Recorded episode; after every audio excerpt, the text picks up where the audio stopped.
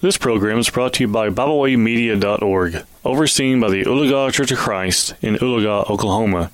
You're listening to For This I Bow My Knees with Tracy Frederick. It's a pretty well known verse. I mean, it's hard to not see it written on lots of signs at Hobby Lobby or wherever. It's pretty popular, but it's, um, it's not really a, a teaching verse, but it's a recording of a personal commitment a personal pro- promise, a choice that Joshua made, and he declared publicly that, that no one else in the Bible ever made, or at least no one to my understanding. You see, we really don't know that much about Joshua's background. He is the son of Nun from the tribe of Ephraim, a half tribe, a descendant from Joseph. And that's about it. We're first introduced to Joshua in Exodus chapter 17 verse 19 when he's chosen by Moses to lead the people in a battle. And he does a great job. He's often chosen to help Moses. He's even chosen to go up onto Mount Sinai with Moses. Exodus chapter 24. And later, in Numbers chapter 13 and 14, Joshua spies out the land with the other 11 spies. The land that God has promised his people. And Joshua chooses to stand with God, believing God's commitment, never wavering from that, that they can take the land. Even when the people choose to try to kill him for his commitment to God's promise, because of his choice. And that's why God chose Joshua to take his people into that land. Joshua chapter 1 reveals God's motivational speech, if you will, to Joshua when he placed that responsibility on Joshua's shoulders after Moses' death. Joshua chapter 1 is it's a great read. God tells Joshua to go into the land that he's given them, that no man will be able to stand before them. God tells Joshua to do according to all the law, to not turn to the right or the left, that the book of the law will not depart from his mouth, but to meditate on it day and night, and he will be successful. And in the first nine verses, God tells Joshua three times to be strong and courageous, for the Lord your God is with you wherever you go. And Joshua began sole leadership of God's people, always doing what God asked of him in his choices. And so we come to that promise, that choice that Joshua made, that, that Hobby Lobby sign, if you will, that we love so much. And chapter 23 of Joshua, he's old He's toward the end of his life and he addresses the people. He gathers all the tribes together and all the congregation. And then in chapter 24, verse 15, Joshua says, And if it seems evil to you to serve the Lord, choose you yourselves this day whom you will serve, whether the gods which your fathers served, which were on the other side of the river, or the gods of the Amorites, in whose land you dwell. But as for me and my house, we will serve the Lord. There it is. Joshua's statement, his promise, that Hobby Lobby sign. It sounds great, right? So inspiring, yes?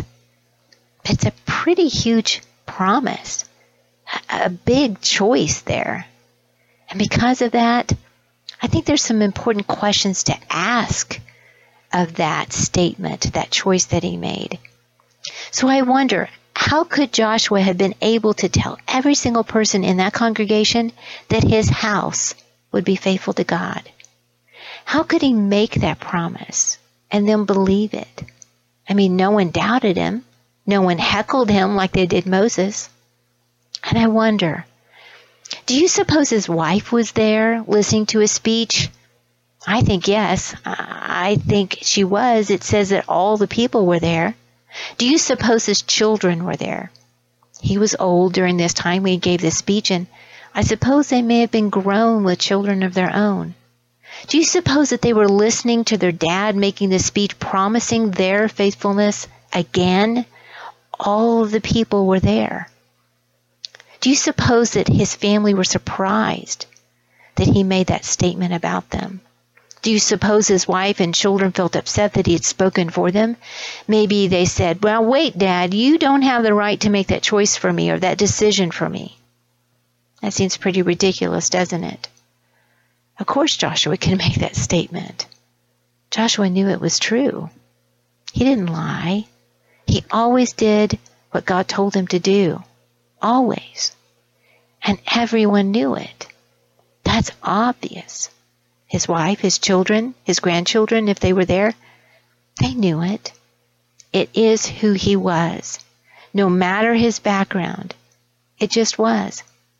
And that made his promise, his commitment make sense. You know, I suppose Hobby Lobby has made a, a ton of money off that sign or, or other vendors, Walmart, Target, whoever, Etsy. It's a really great sign. It's a great promise. As for me and my house, we will serve the Lord. Joshua chapter 24, verse 15. Yeah, it's a great sign. But you know, it was first a promise, a commitment from a man who had made that decision over and over and over again. Maybe that's why it was so easy for him to stand up in front of that crowd and his wife and his children to hear it. It wasn't new. It wasn't surprising. It wasn't controversial. No one questioned it. There was no drama. It was a promise that we have on a sign, reminding us that today and tomorrow and the next and the next, we have to choose every day for the next generations, for our children, for our household. And it is for this that I bow my knees.